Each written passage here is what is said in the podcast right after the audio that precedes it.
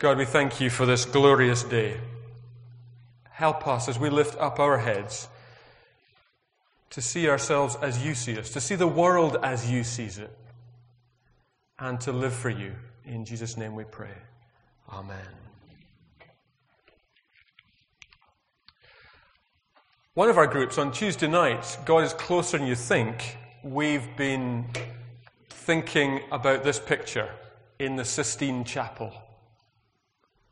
Because much of the world's perception of Christianity is that it's, it's about what we do to try and reach God, to try and live by a certain way, by certain standards, and it's not easy. Um, and then we see this picture, painted in the Sistine Chapel, of God reaching to Adam. The interesting thing about it is that Adam is almost quite relaxed and laid back, and, um, you know, and it's God that's doing the stretching.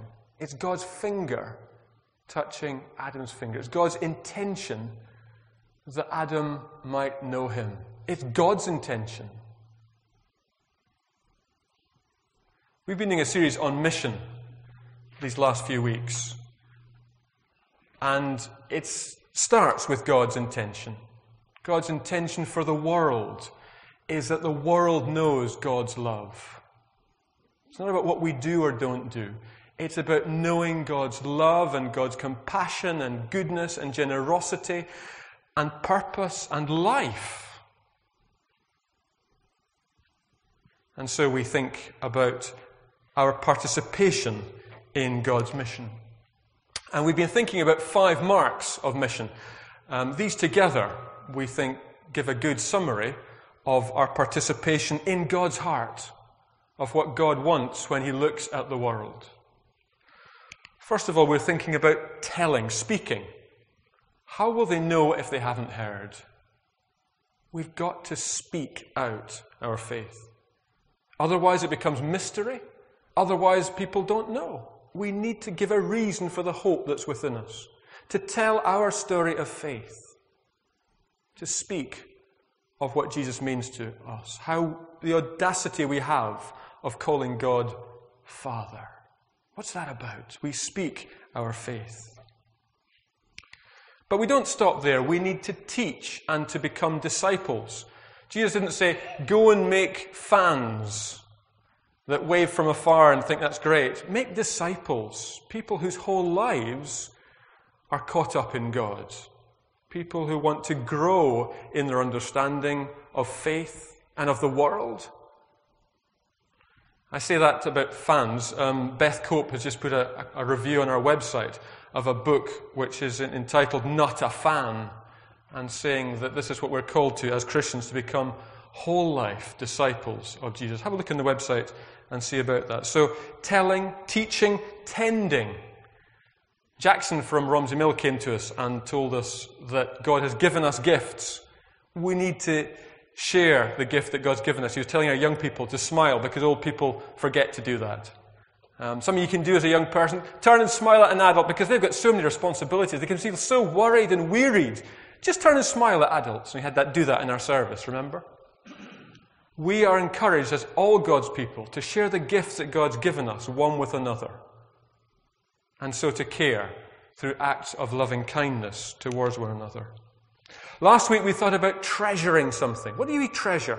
Something that's special to us. Photographs, memories.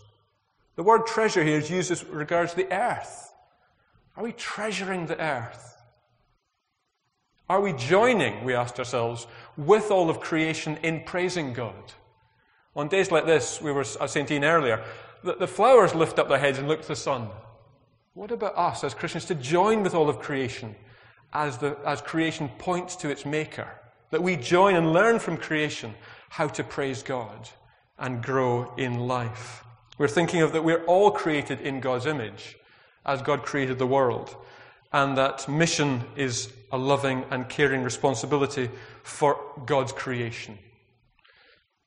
Telling, teaching, tending, treasuring, and today I'd love to give you something that doesn't begin with T, but, you know, it's not going to happen.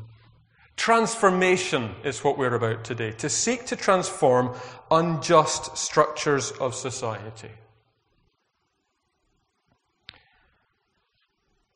Jesus' ministry, in the, in the midst of his ministry, he was becoming popular, and a young man had heard about him. And he was living a devout life, a good life. He was trying to live the right way. And he comes to Jesus and he says, Jesus, what must I do? You're talking about eternal life. That's interesting. What must I do to get this eternal life? And Jesus says, Well, what do the commandments do? And he said, Well, love God with all your heart and your mind and your soul, and love your neighbor as yourself. And the young man said, Yes, I have been doing that since I've been a child. And Jesus looks at him and loves him. The young man says, But isn't there must be something more? And Jesus nods and says, Yes. Now go and give all that you have to the poor. And that rich young man turned and walked away.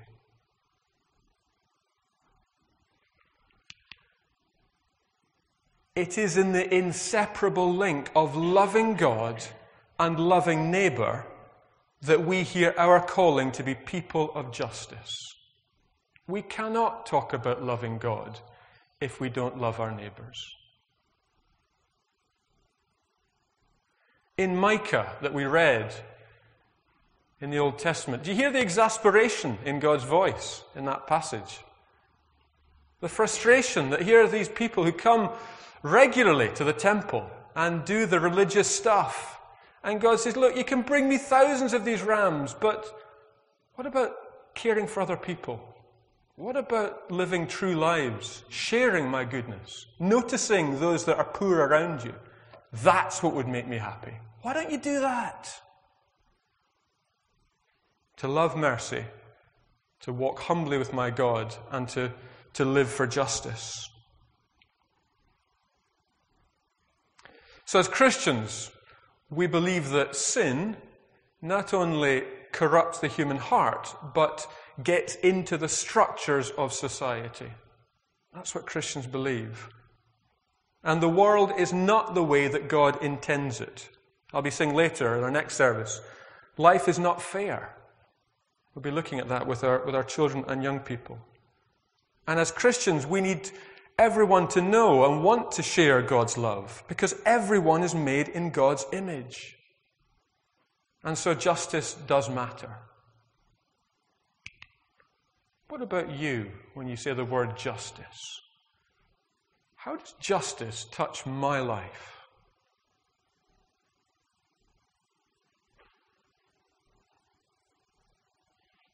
Do you want to turn to the person next to you, or do you want to have a think about it?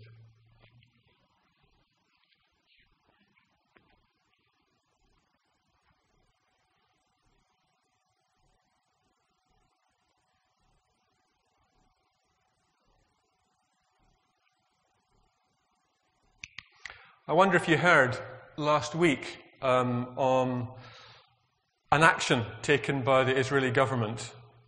They started bulldozing olive plantations that are in the West Bank, that uh, they're uprooting 2,000 olive trees. These trees are aged between 3 and 15 years, and the capacity of the production of these trees is about 5,000 kilos of olives. For farmers in this area, olives are the primary source of income.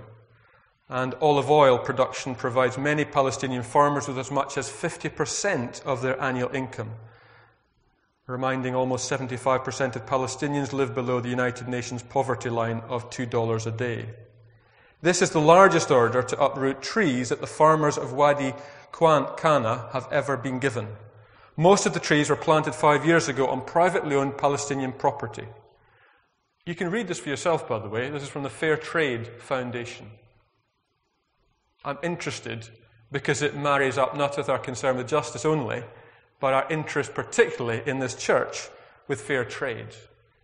And you can see you can protest and make your feelings known about this. But I raise this particularly because this week we had the bishop's advisor come to speak to us about fair trade. So that issue in the West Bank, it's not, It's, it's, it's even more interesting and excruciating in that these were the first olives that had the Fair Trade brand on them. And so the Fair Trade Foundation are saying, hold on a minute. Please, people's livelihoods. What about us as Christians? We are called to say no at times, as well as live lives of sharing and goodness and point to Jesus. So on Wednesday, David Potter came.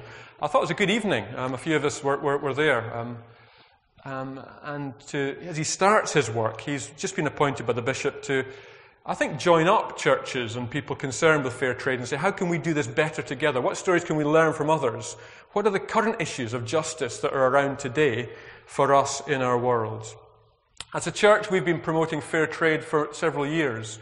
The Ark, we said that's a fair trade zone, meaning that anybody in there, we want them to use fair trade products. Again, in the church here, we are the same. We want people to think about where products come from, to care about justice. We want to take this further, though. And at that meeting, we were talking can we make Cambourne a fair trade town? What about that challenge? What about if Cambourne could be a fair trade town? If you're interested in being part of the steering group on that, see me at the end. But you say, hold on, Peter, what's this to do with Jesus? What's this to do with transformation? Well, those olive trees I showed you, I think that's where the gospel stories are found. They're stories of farmers and of fishermen. I think they're stories of olive tree farmers. It was said at the meeting, and Mark asked the question, his experience of people saying, Well, fair trade, I like my coffee. Why should I change? As Christians, we need to work out reasons for that question because we're engaged with God's heart, because God thinks it matters. We are connected to one another. Everyone is made in God's image. God loves everyone and everything that God has made. And so we need to know whether that product, how it's been produced, is what we're wearing being produced by a sweatshop in Southeast Asia? That matters to us as Christians. That is outrageous if it has been. They are desecrating the image of God, taking advantage of somebody who's made in the image of God. Fair trade connects us with the earth. It matters what comes from the, from the ground. Really important. We are called to love God and to one another. And so we are, as a church, part of God's mission. We are people who belong to God. We are more God conscious than price conscious. We want to not just our lives be determined by price, but by God's Holy Spirit and our calling to be the people God calls us to be. A movement of justice and joy, a movement of hospitality, of generosity, of caring, of welcome. In some, a community of transformation.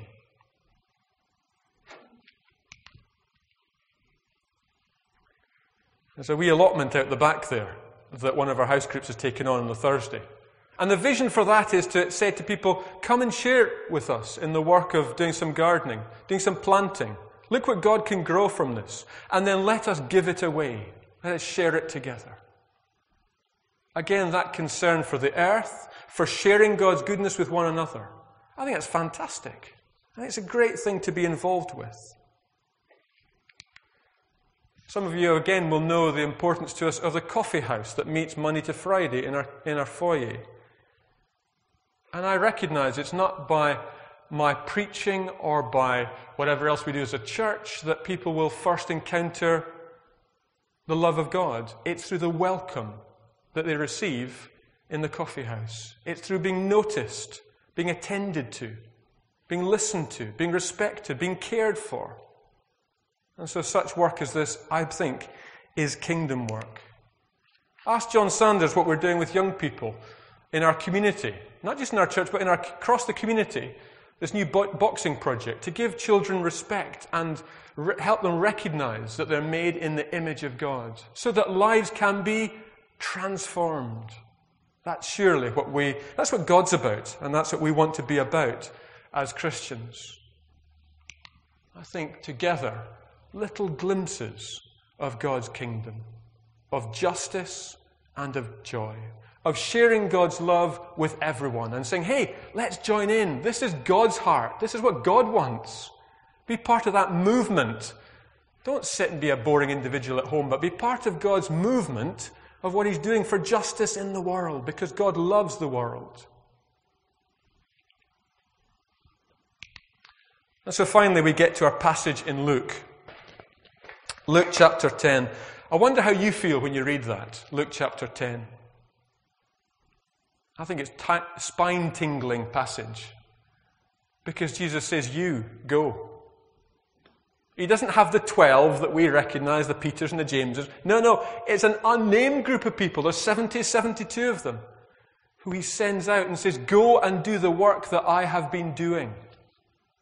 As we come to the end of our series on mission, let's look at this passage, take it home and wrestle with it.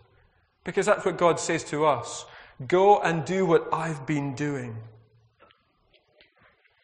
Become my hands and my feet. Become my heart and share in my heart's concern for the world.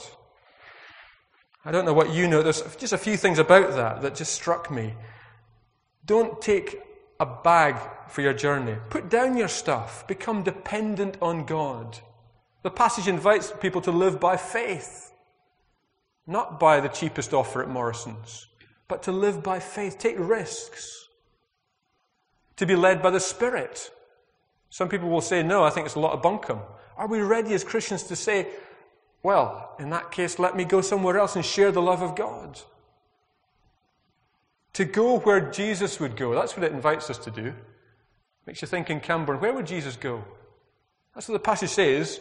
Go where I would go. Go where he would go.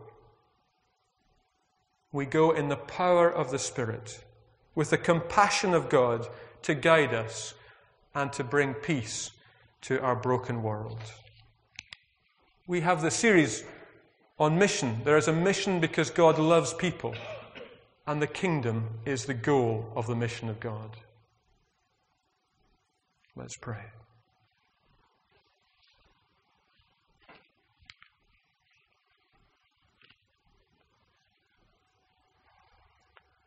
God, we thank you for your love for this world.